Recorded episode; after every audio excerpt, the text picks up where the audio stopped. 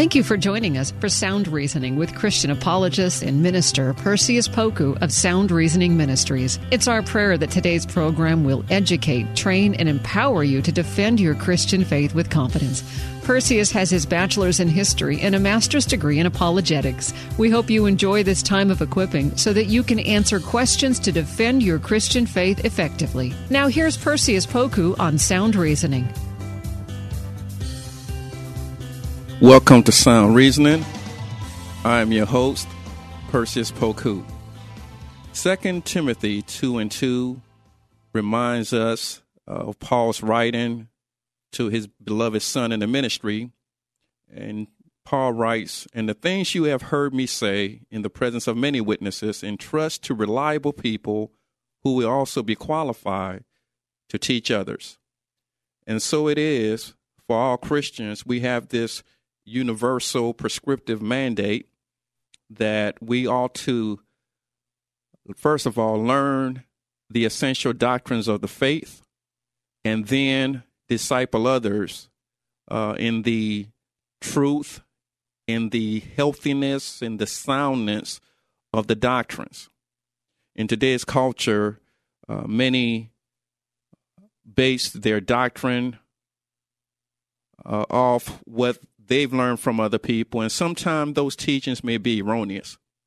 But as Christians, we have an obligation to forward and to deposit the historic teachings of the faith that's rooted in the truth. And when I first started my journey of learning more about the teachings of Christianity, one of the major teachings that stood out was the triunity of God. And many of us use the term Trinity. Uh, many songs have been written about this particular doctrine. I've heard uh, many teachings on this topic, and some are consistent with the Bible, but some have been inconsistent with the scriptures. I've shared with many people about this particular doctrine. And I always begin my conversation by letting them know that it is indeed a mystery in terms of how we have one God, but yet He's revealed Himself in three persons, and each one of those persons are called God in the scriptures. But regardless of the inability for humans to completely digest God's relationship uh, to Himself, the fact still remains the Bible teaches us the principles of this doctrine. And so today uh, we have a treat. I invited a special guest uh, whose book I read uh, in the early 90s.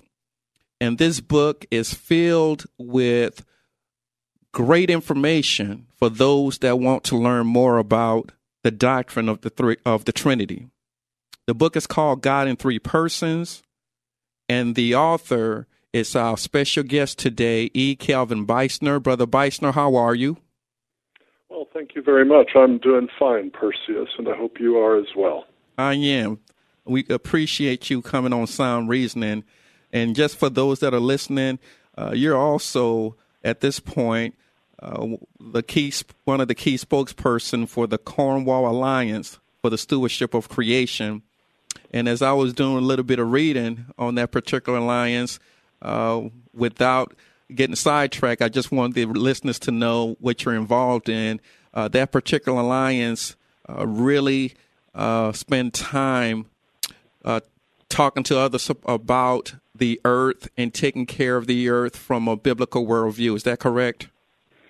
Yes, that is. We're a, a network of uh, a little over 65 uh, scholars, um, uh, natural scientists, and economists and theologians. All of us uh, committed, committed Christians, uh, committed to the, the authority of the Bible, uh, who work together to educate for three things together.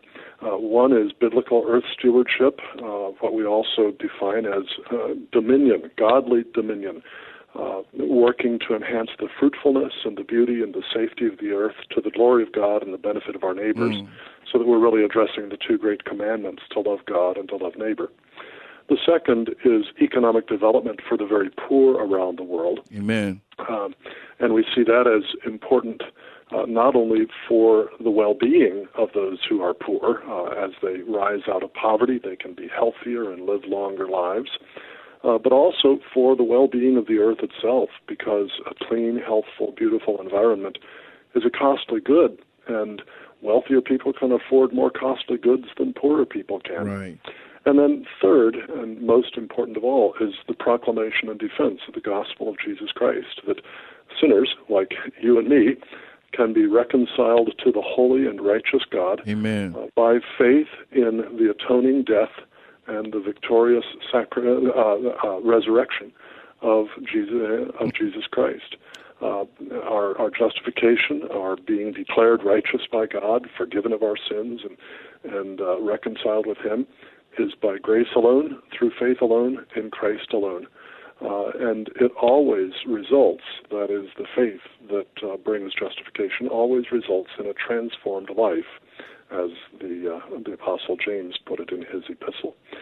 So, those three things together biblical earth stewardship, economic development for the very poor, and the gospel of Christ are, are what we seek to promote through our educational activities at cornwallalliance.org.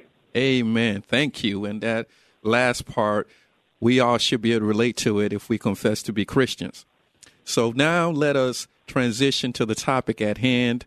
Uh, you wrote a book some years back entitled God in Three Persons, and the subtitle uh, says the word Trinity is not found in the Bible, but where did it come from and why do we believe it? So before uh, we touch on that, what motivated you to write a book about the doctrine of the Trinity? Well, Perseus, um, actually, when I was a freshman in high school, I was discipled by some staff members of Campus Crusade for Christ, and they taught me how to just walk up to somebody and cold turkey uh, witness to him, you know, tell him the gospel. Right. And the first time I ever tried that, I, I walked up to this fellow student of mine on my high school campus, and I started witnessing to him and he turned out to be a Jehovah's Witness. Uh, the Jehovah's Witnesses deny the doctrine of the Trinity. That's right. They deny the deity of Christ. And I found all at once that he was witnessing to me. and, uh, you know, I knew that I believed in the doctrine of the Trinity, but I really didn't know at that point very much why mm. I believed in it. I was a young Christian. Mm. Uh, I had never been taught about this. But I had a sister who was working in a Christian bookstore. And so right away, I went to that Christian bookstore and I said, "Hey, what can what what do you have that can help me out with this?" And uh, uh, I, I first read Walter Martin's book, uh, "The Kingdom of the Cults," which helped me out with this. And then I read other books on the history of the doctrine of the Trinity and on the biblical basis for it and the like. And it just became, uh, for me, one of the most fascinating things in all of Scripture. Mm. And as a result, I continued uh, studying that doctrine for uh, years to come, and there are a variety of different uh, religious organizations that that deny it in different ways. Right. Uh, the Jehovah's Witnesses, of course, deny the deity of Christ. Uh, the Oneness Pentecostals uh, deny the personal distinction of Father, Son, and Holy Spirit. Uh, the Unitarians uh, deny the deity of Christ and uh, and the distinct personality of the Holy Spirit, and, and so on. Uh, but I, I just became fascinated with how to answer their arguments out of the Bible.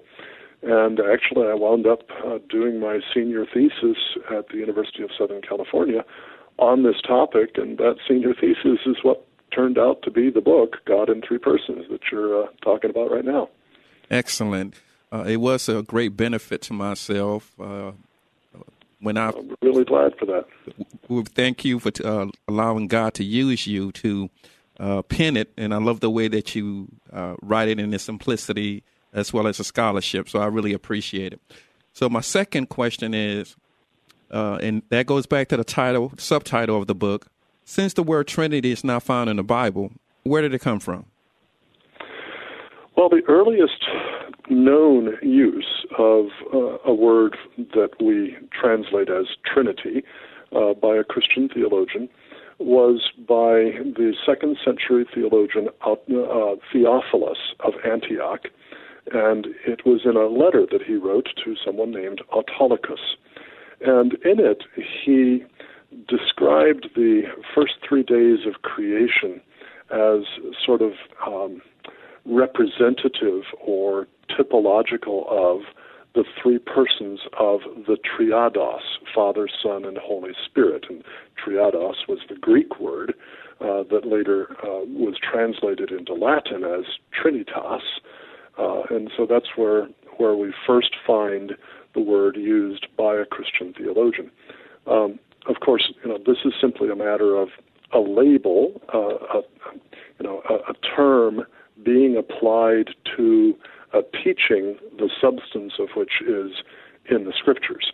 And the fact that the term Trinity is never used in the Bible doesn't mean that the doctrine doesn't appear in the Bible, uh, because the doctrine itself certainly does. Uh, and I, I, think we'll, I'm sure that we'll get into that uh, more as we go on in the interview. So that takes me to my next question. Uh, great transition please define the doctrine of the Trinity for my listeners and uh, those that may not have a good grasp of what the uh, biblical teachings are.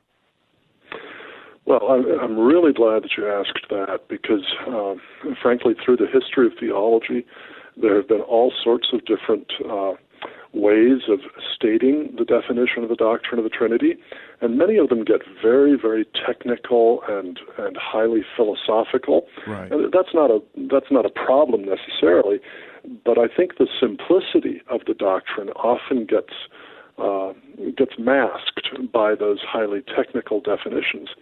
And my favorite statement of the doctrine of the Trinity really is is by a, a great uh, Presbyterian theologian of the late 19th century, early 20th century, by the name of Benjamin Breckinridge Warfield. And it's in an article on the doctrine of the Trinity that was published in the first edition of the International Standard Bible Encyclopedia. And there he said, and I, I like this definition so much that even though I first memorized it about 45 years ago, I still haven't memorized after all right. those years. He said, when we say, when we have said these three things, therefore, that there is but one God, that the Father and the Son and the Holy Spirit is each God, and that the Father and the Son and the Holy Spirit is, are each distinct persons, we have enunciated the doctrine of the Trinity in its completeness. Now, I think that's really clear. There's one God, the Father, the Son, and the Holy Spirit is each God. The Father, the Son, and the Holy Spirit is, uh, are, are each distinct persons. And uh, that's really the whole doctrine of the Trinity. Now, you can get into all kinds of interesting philosophical questions about exactly how it is that Father, Son, and Holy Spirit relate to each other. And you can get into some pretty technical terminology in all of this. But that, that definition really states it pretty succinctly. And when we do it that way, we can find pretty quickly and easily how it is that the scriptures support that definition. Great. Thank you for that. Now, my next question deals with that word persons. What does that convey when we say that, uh, God in three persons? Well, uh, the, the term person uh, in, in, English, we usually use it to refer to uh, someone who has uh, uh, intellect and emotions and will, or what I also call uh, cognition, volition, and affection. Um, in in early Greek and Latin uh, usage uh, that was used by the early church fathers, uh, there were a number of different terms that got used. Uh, in Greek, for instance, uh, the word prosopon, which uh, initially just simply meant face. Uh, sometimes it could even mean mask, the mask that an actor would wear in playing a role in a play. Uh, that was one term sometimes used. Uh, also, the term hypostasis, um, which we which we find in the uh, in a later theological phrase, hypostatic mm-hmm. union, uh, dealing with the union of two natures, divine and human, in the one person of Christ. Uh, that so hypostatic union refers to the personal union of those two natures in Christ. Uh, that sometimes was used in a way to refer to uh, a person. Uh, but what we really find in the early church is that the the the early theologians recognized that the Bible spoke of the Father as God, and it spoke of the Son as God, and it spoke of the Holy Spirit as God, and yet it recognized that the Father and the Son and the Holy Spirit had relationships with each other that are very much like the relationships that uh, that you and I have with each other. That is, they know each other, they love each other, they speak to each other. Uh, one can send another, uh, one can do the will of another, and so on.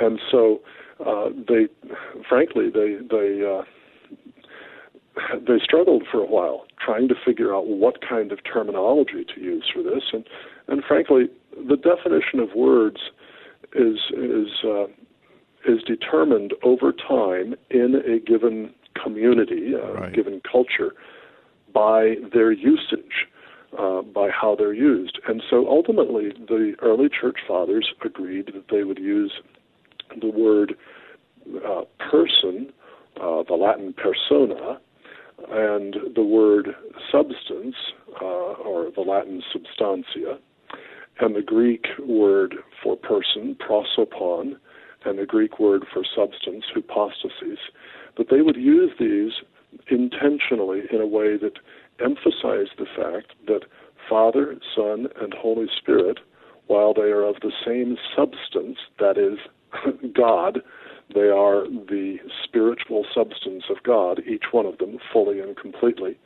Nonetheless, they're distinct from each other so that we can have, for instance, Jesus praying to the Father, Not my will, but yours be done. Uh, or the Father saying to the Son, You are my Son, this day I have begotten you. Or uh, we can have Jesus saying, I will pray to the Father, and he will send to you the Holy Spirit. So all of these things indicate that there is distinction among Father, Son, and Holy Spirit. And at the same time, we also read in the scriptures that the Father is God, and the Son is God, and the Spirit is God. Thank you for uh, unpackaging that for us. Um, my next question deals with um, if you can just give us a, a abbreviated uh, version of some of the most common misconceptions uh, that we find dealing with the Trinity. Yeah, misconceptions are pretty pretty common. Uh, one misconception is that uh, the Trinity really involves three gods, right. as if uh, Father, Son, and Holy Spirit were separate gods. Uh, Muslims tend to think that Christians think this way, and actually, for Muslims, uh, they think that the Christian Trinity is the Father and uh, Mary and uh, Jesus rather than the Father and the Son and the Holy Spirit. Uh, that's because they encountered a, a heretical offshoot of Christianity. Uh, Muhammad did early in his life.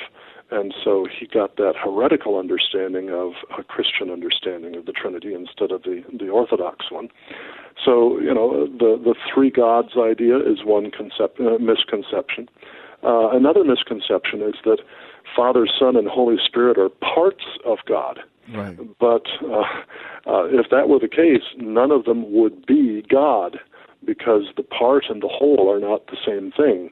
Uh, but the scriptures clearly speak of the Father as God. Jesus says in John 17:3, "This is eternal life, that they may know you, the only true God." And uh, the Son is God. In John 1 1, we read, In the beginning was the Word, and the Word was with God, and the Word was God, not a part of God. And in 2 Corinthians 3:17, uh, we read that uh, the Spirit is the Lord, and there the Lord is uh, substituting for a term in the Old Testament under which the Hebrew was Yahweh, the divine name, the name of God. And so, uh, you know, clearly Father, Son, and Spirit are not parts of God, each is fully God. Another misconception is uh, what we call modalism, mm-hmm. or the idea that Father, Son, and Holy Spirit are simply different different roles, different modes in which God relates to His creation, and uh, this is uh, the the heresy taught by the oneness or modalist Pentecostals. It was taught in the early church by uh, by Sabellius uh, and a number of others, Noetus and a couple of others, and this this denies the personal distinction of Father and Son. Uh, the idea here is that well, you know, as as I am a father and a son and a brother, well, so God is Father and Son and Holy Spirit. Those are distinct roles that God plays in relationship to his creation. The problem with that is precisely what I mentioned before that Father, Son, and Holy Spirit relate to each other in ways that make the distinctions clear. Right. Jesus says, I will pray to the Father, not to myself, and He, the Father, will send the Holy Spirit. So Jesus, the Father, and the Holy Spirit are clearly distinct. Another misconception is the idea that uh, uh, God the Father is really God, and Jesus the Son is his first created thing, right. and the Holy Spirit is the power of God, uh, not actually personal. This is the idea that Jehovah's Witnesses teach. So those are a few misconceptions, uh, and and uh, there are there are others. There are many. Right. Uh, but if we go back to Warfield's way of putting it, I think that really clarifies it very nicely. Uh, when we have said these three things, therefore, that there is but one God, that the Father and the Son and the Holy Spirit is each God, and that the Father and the Son and the Holy Spirit are each distinct persons, we have enunciated the doctrine of the Trinity in its completeness. Amen. Brother Beisner, we really appreciate you coming on Sound Reasoning and unpackaging the doctrine of the Trinity for us. And believe it well, or you're not, you're very welcome. Glad our, to do it. Our time is up, but for our listeners, again, uh, his book is God in Three Persons. E. Calvin Beisner, and um, you can get it for your library, and please get it for your study. And we thank you so much. We will be in touch, God willing, and thank you for all that you do for kingdom building.